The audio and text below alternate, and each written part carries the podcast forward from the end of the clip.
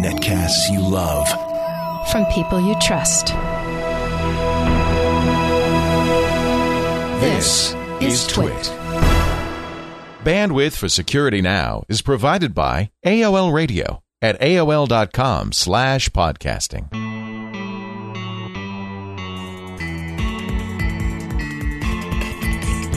This is Security Now with Steve Gibson, episode 74 for January 11th, 2007. Peter Gutmann and the cost of Vista content protection. Security Now is brought to you by Astaro, makers of the Astaro Security Gateway, on the web at www.astaro.com. It's time for Security Now with uh, the fabulous Steve Gibson. and this is, in some ways, is a part two. You know, last week we talked about uh, some pretty tough stuff content protection, uh, the new AACS content protection uh, that's going to be part of Vista, part of any high def DVD player you have. Uh, all of this was kind of prompted by a, a, an article that was just spread like wildfire over the uh, Christmas break. Right. Well, it generated a lot of controversy because it became clear from the from the article published by Peter Gutmann, who's in New Zealand, a, a New Zealand-based, very well-known, good reputation uh, security analyst. He took a look at the consequences of of essentially putting this AACS, the Advanced Access Content System, which has been been assembled by a number of of hardware companies in order basically to appease the interests of Hollywood in, in order to say, look, this is the way we're going to protect the next generation of content. As, as we saw last week, and the reason we, we spent last week's episode was to create some historical context for both the, leg, the legislative side and the technical side. And, and I, I talked last week about uh, basically AACS is a phenomenally complex technology that involves state of the art encryption. It, it, involves some stuff you just can't even get your mind around. I mean, I, I will never. I will never try on security now explaining this subset, the subset difference tree system for allowing keys to be revoked by by keeping those um, those play specific players from being able to perform the decryption. I mean, it's just it's mind numbing what they've done, and and so it's one thing for that to be in an HD DVD player. And in fact, we've already seen consumers have seen the consequence of that when they stuck a DVD into their first generation players. It would take up to, or in some cases, more than a minute for the player and the disk to negotiate all of the crypto going on just internally within the player. And Leo, I was thinking about how you had commented that when you stuck your HD DVD on your Xbox 360, it didn't take long. Well, and, and I realized processor. Exactly. Yeah, well, talk faster. Yeah, the, you know that's a monster. it's got, it's got what gigahertz power PCs. Or, uh, exactly. yeah, yeah, exactly. So so so it's a very different platform there than right. a typical consumer drive where they're trying to keep the cost as low as possible. So anyway, I'm I'm excited. We're going to have Peter joining us here in a moment from New Zealand because because we wanted to talk to him get his side of this, talk about what the paper uh, that, that he wrote is about. And, and I just wanted to sort of give a little bit of a preface and explain that basically Microsoft has decided that they want Vista to be able to deliver this kind of content and, and what Peter's paper is about is the essentially the cost of delivering this content. And what it means is that so many aspects of our PCs which have been fully documented, been public domain, been, you know, anyone could develop a, a display card, for example. That's no longer the case. If you're going to be, if you're going to have any foot in this next generation game, you have to sign up and apparently pay hefty license fees just to participate. And if you don't, if you don't get certificates, which are subject to spontaneous revocation if you then subsequently misbehave. Or, in fact, I read one of the AACS organization documents said that you could be revoked if you failed to pay your annual dues. Your card would So- stop working in my It- PC. Exactly. It would literally the, the the hardware that the consumer purchased could be shut down. Never buy a card from somebody who's about to go bankrupt. That's a I very I mean, the whole point. thing is nuts. This is just nuts. We're going to talk to Peter in just a bit and get the details, but I want to do thank before we get uh, going here. I want to thank uh, Astaro Corporation, our uh, sponsor for Security Now. Uh, they really support us uh, with financially, and they make this show possible. Um, and so, if you uh, you could do us a favor, if you're a small or medium business, they're looking for some real protection. I mean, not just uh, anti-hacker or firewall. We're talking spam, viruses, uh, VPN, and intrusion protection, content filtering too. This is an industrial strength firewall. This is a, a, uh, a complete protective device. It, it's a simple, easy to use appliance, and, and you can try it for free. Just call Astaro, A-S-T-A-R-O dot com, 877, the number 4, A-S-T-A-R-O, and they will set up a free trial of an Astaro security gateway in your business. We've talked to many, many people who've done this and are very happy that they heard about Astaro on security now. And by the way, if you're a non-business user, you can also download the software for free. www.astaro.com. We thank them for their support. So let's, uh, let's call New let's Zealand. talk- what do you Yep, say? Let's talk to Peter. Great. Let's just start off uh, the interview by uh, asking uh, you about your background. I mean, you're a fairly well-known security researcher. I gather a computer scientist as well. Yeah. So my, my background is um, it's actually a bit of both academia and industry. Um, I have an open source um, security toolkit, which is it's available under a dual license, so it's both GPL or commercial. Um, it's a Sleepycat license, if you're familiar with that, and um, people can choose what they want. Um, and when I'm not working on that, I get to play with any kind of security stuff that happens to interest me. Um, so, for example, with Vista, um, just before Christmas, I had a bit of spare time, and some people have been talking about this in private, and I started going out and looking at the specs, and was kind of frightened at what was in there. And so I thought, you know, I should maybe do a write-up of this and analysis to let people know exactly what's hiding inside Vista. In fact, it was it was because of Peter's crypto toolkit that he and I first had a dialogue. It's funny when when I was sending email back and forth to him, it was disappearing into one of my folders, and it took me back to a conversation Peter and I had had briefly back in 2002, about you know five years ago.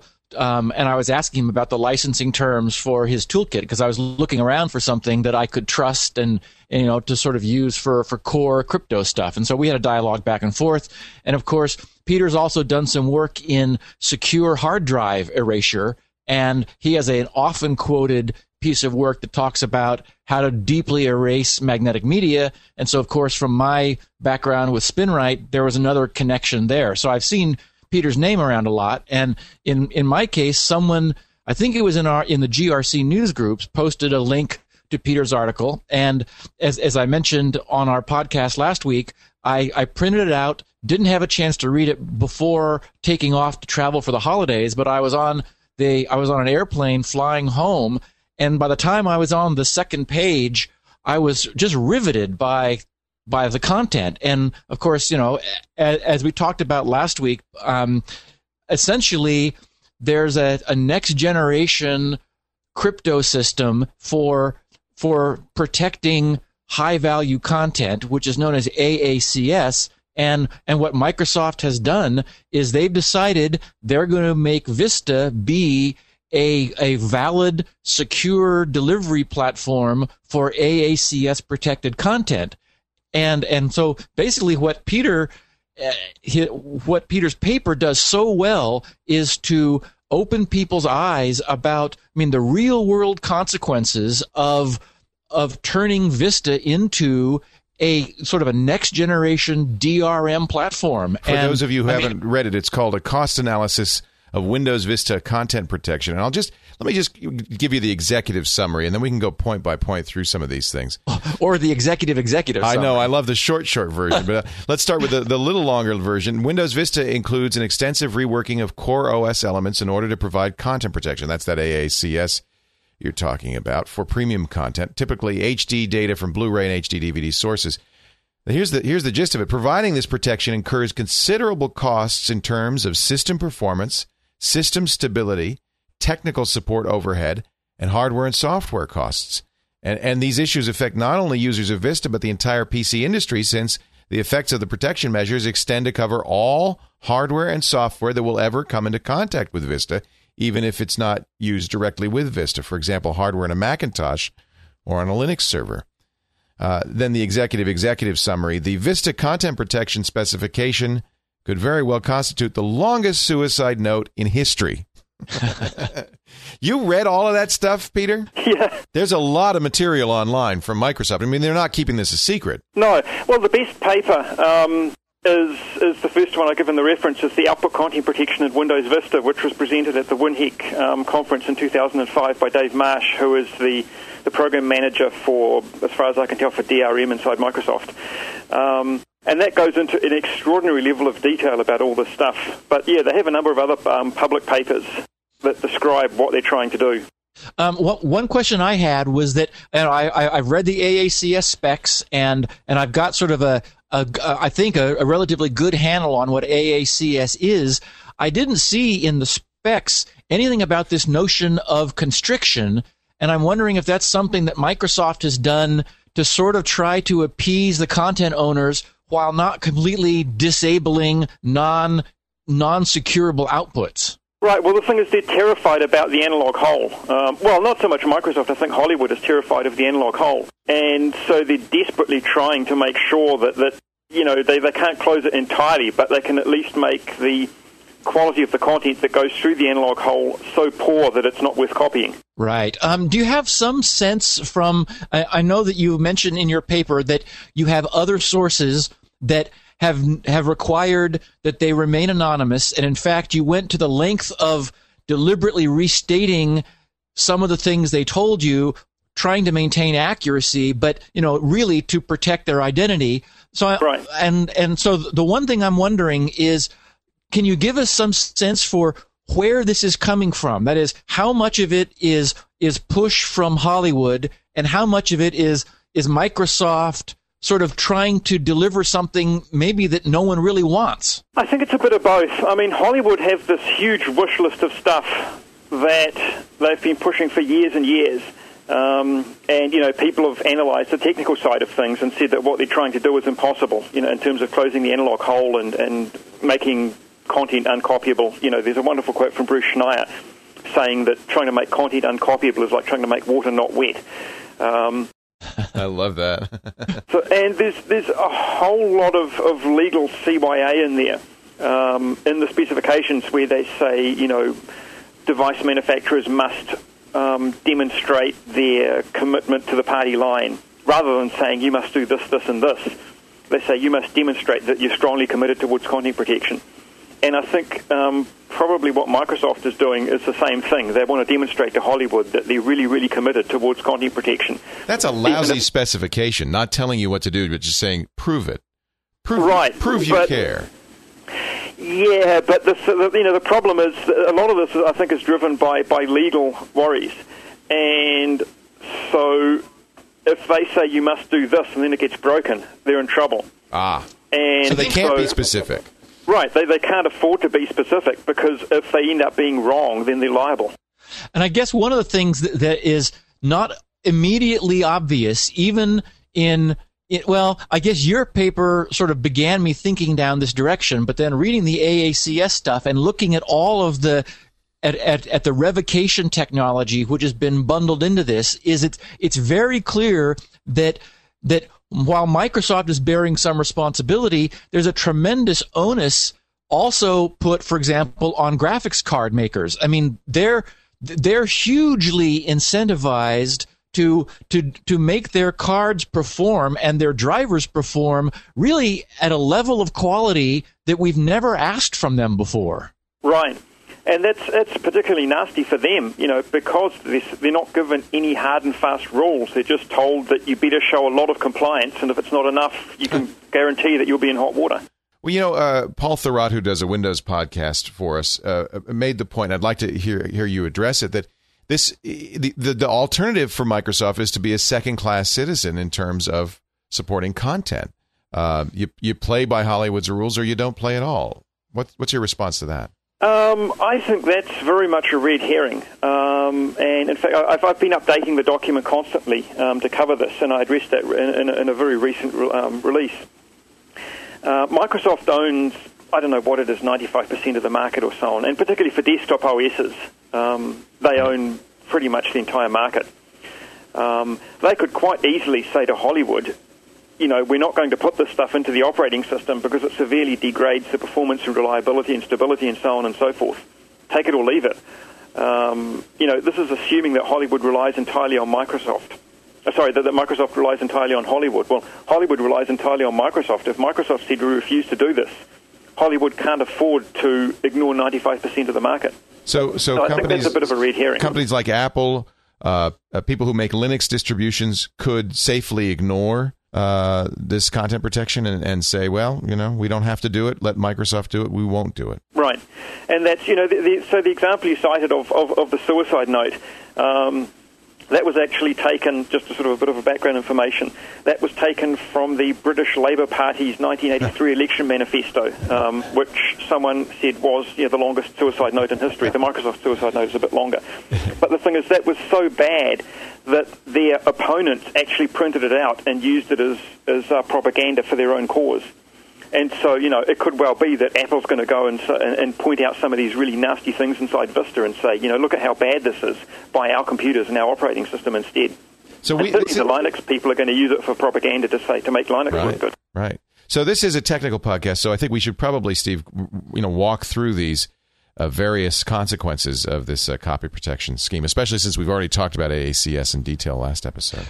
Okay. Right. I, I, I, think that the point that, that Peter's paper makes so well is that is that and, and this is actually how, what how he and I began corresponding via email is that that uh, the PC has traditionally been an open platform.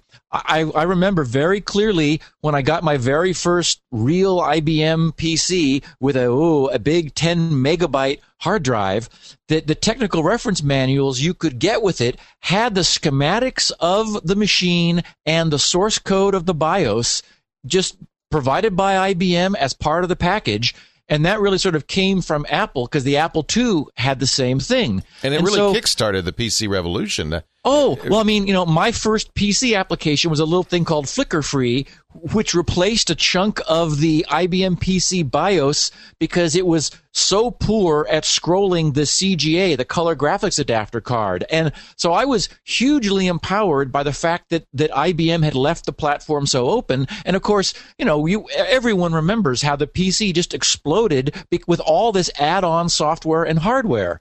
And of course, IBM famously sort of backed away from their open stance when they created that horrible microchannel architecture, which was pretty much stillborn. But still, I mean, ever since then, the PC has been fully documented. You could get specs. You you you could find you know uh, sample code. I mean, it's just been this tremendous environment. And and what really what really upsets me is to do what Microsoft has decided they're going to do requires closing down major chunks of the architecture. Well, let's start with section one disabling of functionality.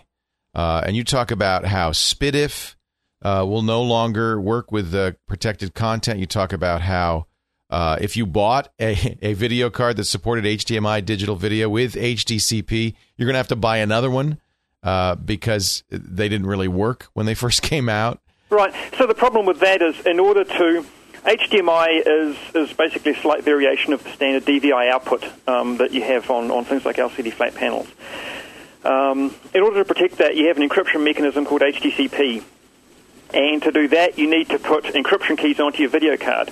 The problem is that it costs money to put the, um, these individual encryption keys onto each video card. So, to reduce costs, the card manufacturers simply omitted them. So, if you bought a supposedly HD ready video card, it won't work. It won't work because it doesn't have the it doesn't handle the encryption. Um, if you spend money on SPDIF, it won't work because it has to be disabled because uh, there is no protection on it. There's well, no protection whatsoever. Yeah, and that's you know the nasty thing. You know, with sort of audio um, fanatics or anybody who basically wants to produce high quality audio from a PC or use some sort of digital interface and maybe even optical output um, connected to some you know expensive amplifier or whatever. And because there's no protection involved in the audio output, it has to be disabled. Now we should make that clear. It's disabled only when you're playing back protected content like an HD DVD or a Blu-ray DVD. I mean, it's not always disabled. It's not always disabled. No. On the other hand, um, it's problematic because, and if you look at the Windows specs, uh, sorry, the, the Microsoft, Microsoft, specs for the content protection, um, let's say you're playing, you're, you're, making a Skype phone call, and in the background you're playing some, you know, protected content, music or some of some kind. Um, because that all goes through the same sound output system that uh, kind of infects everything. So the protected content infects every other content that happens to be going through the system at the time. We, in fact, wouldn't be doing this interview now because uh, I used uh, optical outputs, so they'd be shut down. Well, it's they're not exclusively shut down. Um, again, reading the specs, I think probably what most manufacturers will do is just shut it down. But what the specs say is that depending on how much protected content is present, um, you partially shut it down. Uh. So for example, if, you, if you're playing protected content and it's very quiet, then some of it will be shut down, and as the volume increases, more of it gets shut down. There's also this now, issue, and this is to prevent the analog hole, I gather, uh, right. uh, of, of, of disabling or di- uh, really reducing quality uh, of other outputs, um, so that so that if you don't have HDCP, you can watch it, but it's really only 480i. Right. That's so. Microsoft say that any any display device that um, has a res- resolution of more than 520k pixels, which in practice is a resolution of about 800 by 600. Yeah, it's everything. Has to have its output degraded. Now, if you look at the Vista specs, in order to run Aero, um, you need a resolution of 1024 by 768. So basically, it means that anything connected to a Vista machine running the Aero interface will have its output degraded. When will the output be degraded? If there's premium content present. Unless you have an HDCP enabled card? Uh, you need an HDCP enabled card and an HDCP enabled display. Um, ah, so uh, my display isn't going to work. Right. So it's well, even then. So what what Microsoft has said is you have to put a piece of hardware into your video card called a constrictor, which basically downscales the video to some extremely low resolution and then upscales it back again. So effectively, you get a very low quality output. Um, but because this requires custom hardware or custom drivers or what, whatever, um, stuff that the manufacturers haven't actually been able to put into their cards yet, um, it seems that at the moment, when people are trying to play HD content or premium content, they simply don't get any output at all. Great. So, so, so it, it, was my feeling, and I guess I, this is this is from something that I read in some forums that that in fact, um, the the the current HD DVDs would play, for example, on a consumer HD DVD player, even out of their component outs, because the the policy that goes along with the content was not yet so restrictive that the the policy makers were saying, you know, we're not going to allow analog output to happen. Right, yeah, because they're so afraid of consumer rejection. I mean, obviously, if you've, if you've bought an HD player into some huge plasma screen and spent thousands of dollars, and you, you put a disc in it doesn't play, you're not going to be very happy. So at the moment, yeah, they're turning off this, this um, constriction. However, um, how Windows handles this is another matter. Um, if you look at, uh, I've been you know reading a pile of web forums about this, and the thing you see over and over again is, I bought a computer, it came with an HD drive, I put the disc in, it didn't play. Um, so maybe Windows doesn't honor that or doesn't handle it that well. Well, it's interesting because I have an Xbox 360 also from Microsoft with an HD DVD drive, DVD drive. It doesn't have HDMI out, doesn't obviously have HDCP. It plays high quality over component outputs and looks great. Um, I guess they just haven't enabled it. I mean, here's a Microsoft product where they haven't made that right. compromise. You think that the Vista will?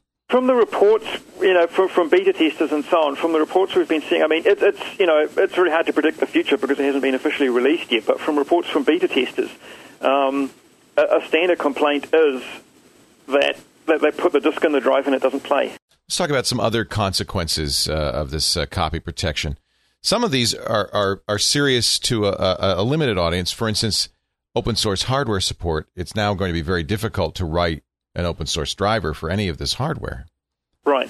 Yeah. So one of the things they require, um, well, one of the things they're worried about is someone creating a some emulation of a hardware device. So you emulate perhaps in software or perhaps in hardware, a sound card or a video card or whatnot. um, and then Vista sends the decrypted content to your artificial sound card, your artificial video card, and you've then got direct access to it.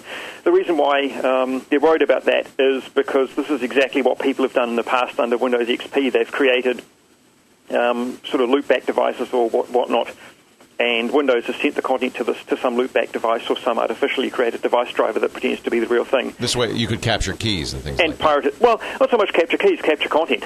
The content itself. Yeah. Right.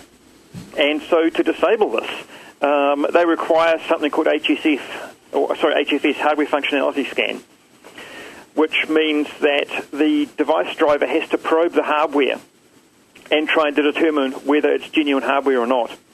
So it executes undocumented features or, um, you know, exercises some sort of undocumented functionality or pokes around inside the thing in such a way that hopefully it can't be faked by, by a malicious piece of hardware.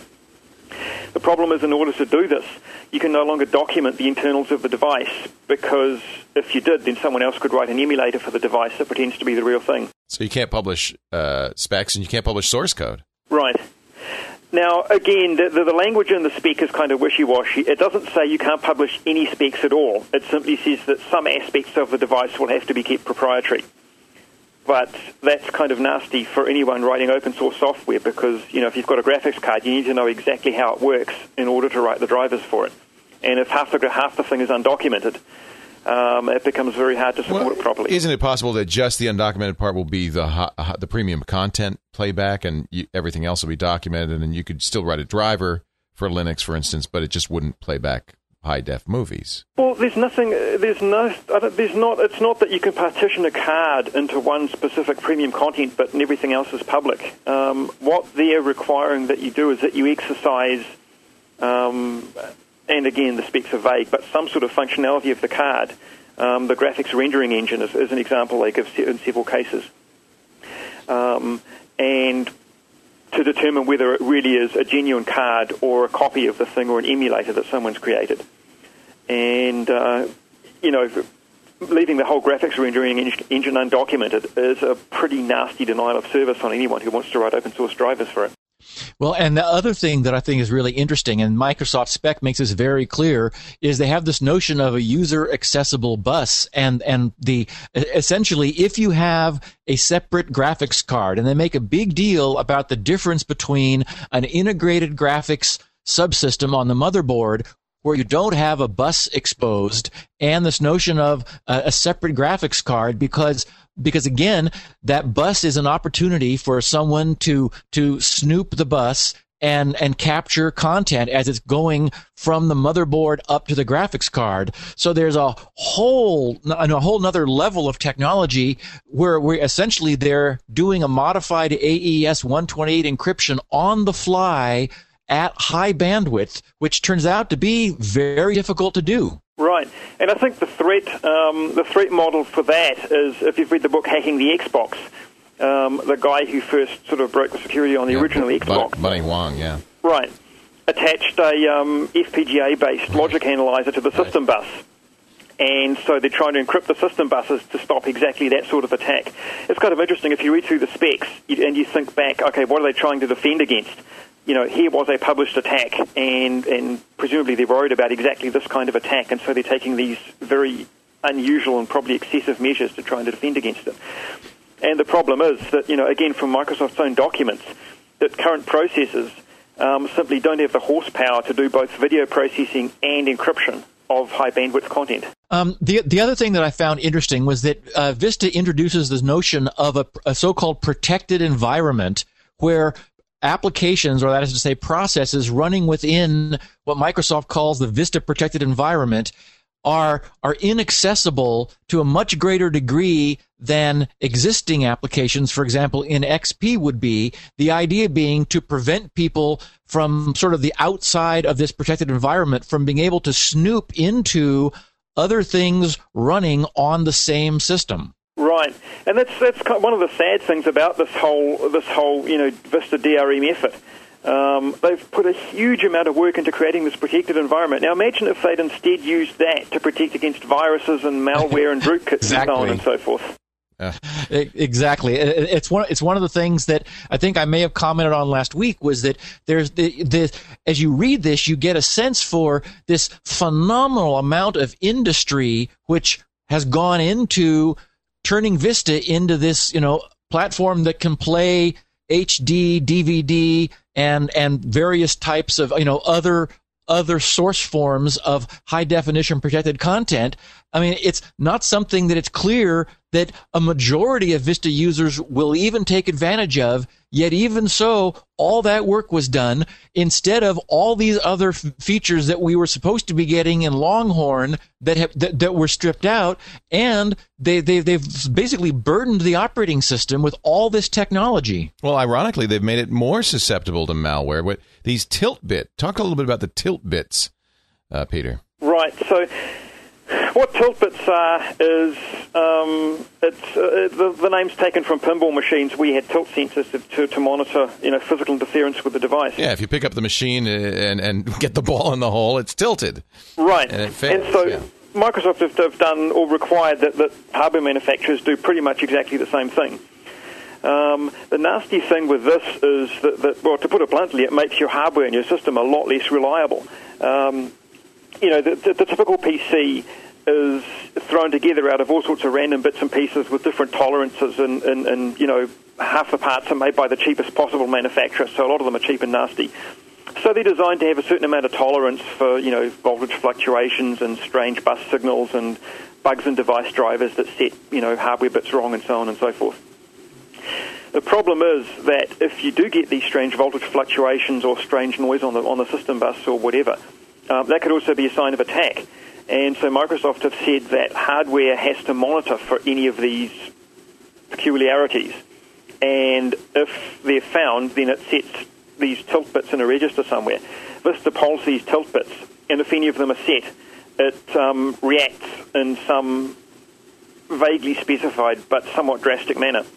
Will it shut so down or crash or uh, put up a blue well, screen? So what the what the specs say is that um, just trying to find the exact quote because it's, it's vague enough that I'm actually going to have to quote Microsoft rather than try and figure out what it is they mean. Well, it, say it, it initiates a complete reset of the graphics system, and it also mentions it's a restart. Now, I don't think that's a restart of the PC as a whole.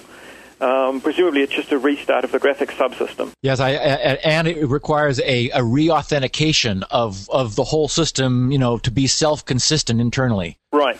So I think the effect is going to be that if any of these tilt bits get set, there will be some drastic amount of processing and change of system state going on in Vista. And I don't know exactly, you know, how noticeable it's going to be, how, whether it takes five seconds or ten seconds or half a second or whatever.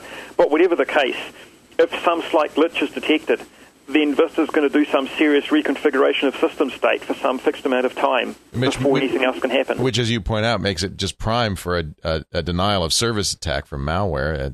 Uh, right. Well, it, you know, yeah. I mean, if, if you want to cause a disturbance in the system, then just trigger one of the tilt bits and watch Vista drive itself nuts with, with doing a restart of the subsystem. Um, but even even then. Um, you know, someone mentioned on a blog, and I think this is this is quite a neat quote. Um, it was something like, you know, quote, tilt bits are quite clearly insane. Um, and they are. I mean, what hardware manufacturer would voluntarily make the hardware less reliable and less stable? Does which is what tilt bits are doing. Does all of this content protection, uh, okay, it affects reliability. Does it also slow the system down? I would imagine it does because you've got this huge layer of bloat sitting in there, um, intercepting all audio and video output and content output and processing. Um, this doesn't come for free. I mean, again, from the specs. It says well, that has to sit there continuously polling and checking hardware and checking tilt bits and checking all sorts of other things. Right. I was, uh, I was just I was just going to say that that the spec does require that software drivers at, at, every 30 milliseconds, which is essentially you know 30 times per second, are are going out and polling the the hardware in order to maintain an intimate relationship with the hardware, to, in order to try to catch anybody playing any games. I mean, so so even when your system is not actively doing something, you've got drivers that that are busy making sure that nothing continues to happen. What you're describing right. is an operating system that is essentially insanely paranoid. I mean, it's just gone off the deep end. Yes, that's true. Thirty times a second. Are, are, are they hacking me? Uh, uh, uh, I mean, that's crazy. Right. Yeah, I mean, it, it, it really is. Now, th- there's one other aspect that that uh, that has occurred to me since we last talked about this. I'd love to get Peter's opinion. People listening to this so far and our last podcast might be thinking, okay, so Vista's not going to let me watch, you know, HD, this newfangled content. But what I, what's also occurred to me is that Vista is sort of retroactively going to become hostile to many of the things that people used to be able to do. For example, ripping DVDs, decrypting DVDs, you know, where the technology does exist for that. Suddenly there's the ability to prevent that from happening. And that does seem to be what Vista is doing. So it's actually, it's actually backing people away from things they were able to do historically under Windows 2000 and, and XP, taking things away. Right. Although you know, someone else uh, uh, has pointed out that, that the Vista content protection is so thoroughly obnoxious that it's actually going to be a major driver towards piracy. You quote Muslix64, the guy who came up with the uh, crack of HD DVD. Right, exactly. That was I mean, his the reason- incentive. the reason, yeah, the reason why he was doing this isn't because he's a pirate, but because he bought a, a system with all the HD components in, and he couldn't play back his video. So you know, if, if you're an, if you're the, an average guy and you've gone out and bought a system with with an HD player and you know a high resolution monitor and so on attached, you put in a disc and it won't play. What are you going to do? You're going to go out on the internet and find some um, software to crack the copy protection because it's preventing you from playing legitimately purchased content. So it could actually be a huge incentive towards piracy and towards bypassing the copy protection because it's so obnoxious that people just want to get it out of the way. Peter, you know, one other thing that I that I keep asking myself is is we know we know just do the nature of physics, as, as as you said in in your in your white paper, it is it is impossible to do what Microsoft is trying to do. That is, there there just there is no absolute control over the the remote delivery platform. So it's going to end up one way or another being cracked. And Right. the people who, who have the people who have the most incentive are are more the commercial grade um, pirates that are really mass producing pirated content. We know they're going to come up with a way around this. So, so th- to me, this seems like a huge amount of burden to put on, you know, people's grandmothers who are never going to pirate this content. And they're doing it even though it can't be effective. Right. Well, again, you, you've got this, um, you know, the fact that you have to show a certain level of commitment to the cause. They can now go back to Hollywood and say, we've done the best we can towards, you know, showing that we're, we're on your side. Give us the premium content. Ah, so so it's really not so it's really not about who are they tra- trying to target. It's it's it's saying to Hollywood, you know, no one to the best of our ability is going to be able to use PCs as little media piracy systems the way they have been for the last 20 years. So the Now- insane paranoia really comes from Hollywood, not from Microsoft. It's hard to tell what goes on inside Microsoft, but you know, if, if you read the technical specs, I think any technical person that reads those specs would say, you know, this is never going to work, and, and half of this stuff is nuts. On the other hand, there could well be higher level managers who don't inside Microsoft who don't understand the technology and who who completely agree with Hollywood and who think, you know, we should do this, even though other people have told me it's impossible. We're going to do it anyway. You made such a good point, Steve, when you said that they're doing this for a, a subset of PC users, far from the majority of PC users, and yet we're all saddled with this. In fact, Peter, you say at the end of your uh, document, you know, a $50 cheap Chinese-made set-top player in the long run will do a better job of playing back this high-def content. Why don't we just extrude all of this ext- extraneous material from our PC and and get it out of there? We don't need it. Right, exactly. Why are we trying to turn the PC into a high def uh, uh, media device? So I guess the point that Peter's making overall, I mean, his paper was talking about the cost of Windows Vista content protection is that, you know, we know that Vista is going to be selling starting next month in, in February of 07. We, we know that people buying new machines are going to have Vista on it. So we know that a year later, there's going to be a huge install base of Vista. We know that there will be people wanting to upgrade their XP systems, which are strong enough to run Vista, to have the latest and greatest. Or, or and maybe this will sort of mute that enthusiasm for upgrading to some degree, depending upon the kinds of things people do. So you know this is going to happen anyway, but but in order to implement all the technologies Microsoft has, it really does insert cost throughout the entire infrastructure. The whole Windows PC infrastructure becomes more expensive. Right. Well, the scary thing is it's not just Windows. You know, because the hardware manufacturers have to make this, these changes um, and they don't really care what operating system it's going to run on. It's going to affect everybody. Your graphics cards will become more expensive across the board, even if they're never used with a Windows PC, because they still need to have these changes made only right. for Windows Vista. So really, it's interesting. I mean, uh, you could say, let's take this out of uh, Windows, but in fact, by just putting it in Windows, it's now in everything we use. Right. Because, yeah, again, if, if Windows, you know, if they own, I don't know what, 90, 95% of the market, that's, that's um, the graphics card and sound card manufacturers have to um, handle that, and so they have to put this Vista specific stuff in there, even if you know Mac OS 10 or Linux for FreeBSD completely ignores it. We'll put a, a link to uh, Peter's article, uh, of course, on our webpage. It's uh, it's a long URL, so uh, uh, I'm not going to give it out on the air here, but you can you can go to our show notes and read it. And I do recommend reading it. It's it's it, as technical as it sounds. It's it's it's easily read and digested. I think. Has uh, Leo has John Dvorak weighed in on this issue at all yet? Have you heard from no, John? No, in fact, we'll probably talk about it more. Uh, we're going to uh, get actually, we're trying to get a rebuttal from Microsoft on Windows Weekly. Uh, and find out what they have to say. I don't expect anything substantive from them, but we want to at least give them a chance to say something. Um, and uh, you know, I think it's pretty clear that uh, the, the, the the proof will be in the pudding. I mean, as Vista comes out on the marketplace, if all of these things happen as Peter has predicted, and I see no reason why they won't, but if it all, if this all happens, you're going to see a rebellion. It may uh, you might be right, Peter. This might in fact be a suicide note because well, nobody and, wants and, and, their computer bricked. That's the new term we're all going to have to learn. And, and and I think Peter made a real good point too, which has been on my mind, and that is when you look at all the effort Microsoft has gone to to protect us from Hollywood or Hollywood from us, or that's well, Hollywood whichever us. way it goes. Protect Hollywood you know, from us. Yeah. Imagine if instead they'd put that industry into protecting right. us from spyware and malware. Well, they'd have done the job, I'm sure. Um, you know, I think uh, ultimately it, it, it, the consumers will will will be the voters on this one, and, and they'll vote with their dollars. Uh, yeah, and I have to think if I'm a business guy thinking about moving to Vista, and I see this, I'm going to have some real second thoughts because there's no benefit at all to to business a business doesn't want HD content on their computers.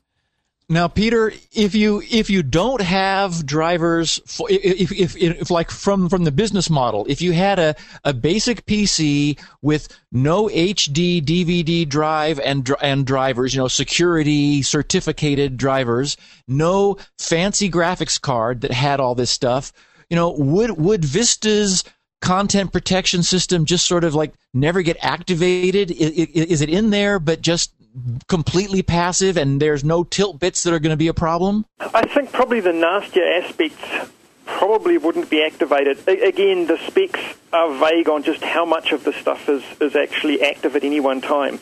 Um, because a lot of it is so deeply built into the OS I think um, a large chunk of it is probably going to be there no matter what. And yeah, that's that's deliberate. Obviously, if you have one version of Vista that doesn't have the content protection active, and a different version of Vista that does, yeah. everyone's going to use the right. unencumbered version. Right. You have to put in all of them. Yeah, well, in fact, uh, I, I, have read through the, the Vista output content protection document, and it's very clear exactly what, what Peter was saying from an architectural standpoint whole huge subsystems have been completely redesigned and moved around from like kernel mode to user mode and, and there's this whole notion of a protected environment now to, to keep things from working the way they have before. So there there will certainly be side effects of those kinds of deep, deep architectural changes that we wouldn't have needed except that you know Microsoft decided they wanted to do this. Well and you have to wonder if that's why Vista took so long. I mean all, this attention to this kind of stuff didn't happen until a few few years ago.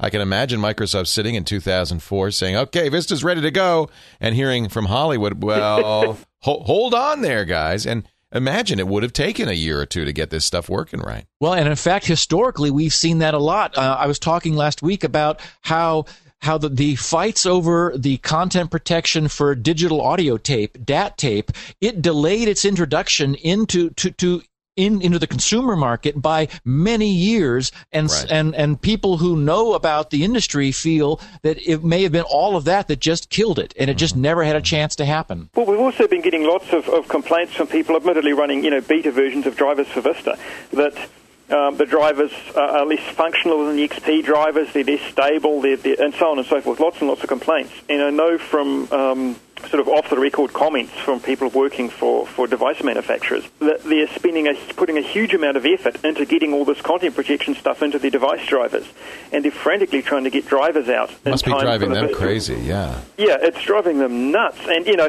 obviously they're, they're not getting any value out of this. For some, you know, large graphics manufacturer like ATI or NVIDIA, they're getting absolutely nothing out of putting all this crippling into their own drivers.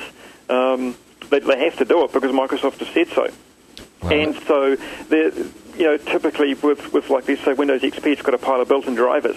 Well, with Windows, with Vista, um, the, the the release to manufacturing, uh, a lot of the drivers weren't ready yet at the time that was released. So probably the first thing that happens once you install Vista is you have to go online and download drivers that actually work a bit better.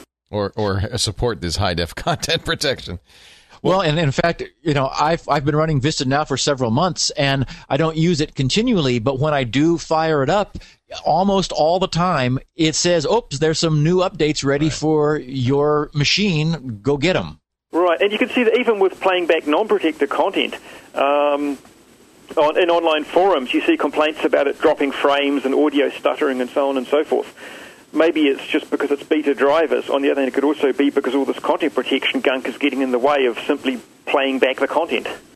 Peter, you're a little bit like Paul Revere. I don't know if you know the story of Paul Revere in the U.S. Yeah. saying the British are coming, the British are coming. We Vista is coming, and uh, and really, it, it's only until uh, uh, it's out in widespread use we'll really know what the true consequences uh, of this decision on Microsoft's part are. But I have a feeling there's a lot more to be said about this, and we'll be hearing a lot more about it in the months to come. We thank you so much for joining us on Security Now. Okay, you're welcome. Really great to talk to you. Thank you, Peter. Thanks, Peter. Thanks.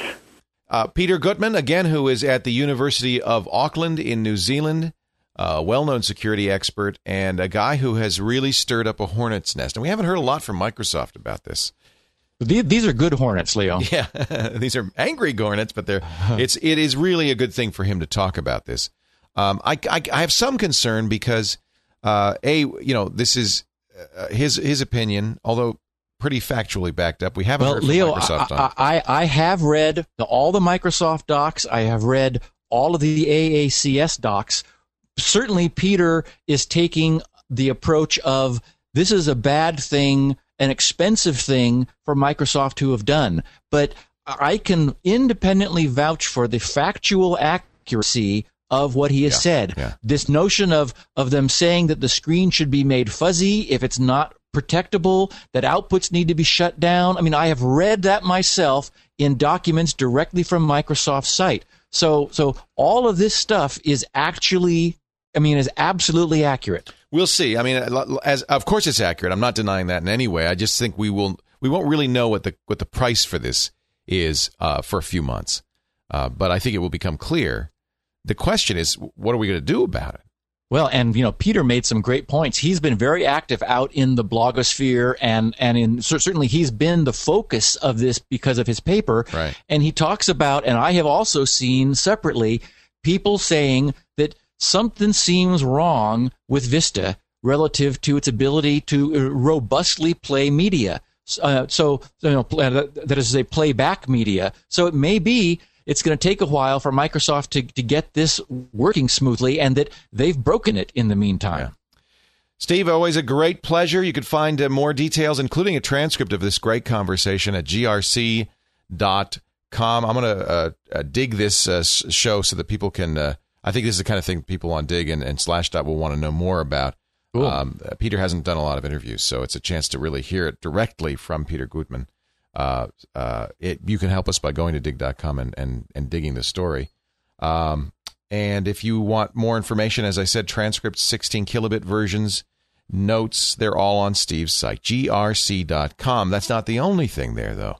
That's where you also find SpinRite, which is Steve's fantastic program for hard drive maintenance. I thought it was funny uh, and, and recovery. It was funny that uh, you initially talked to uh, Peter over about hard drives.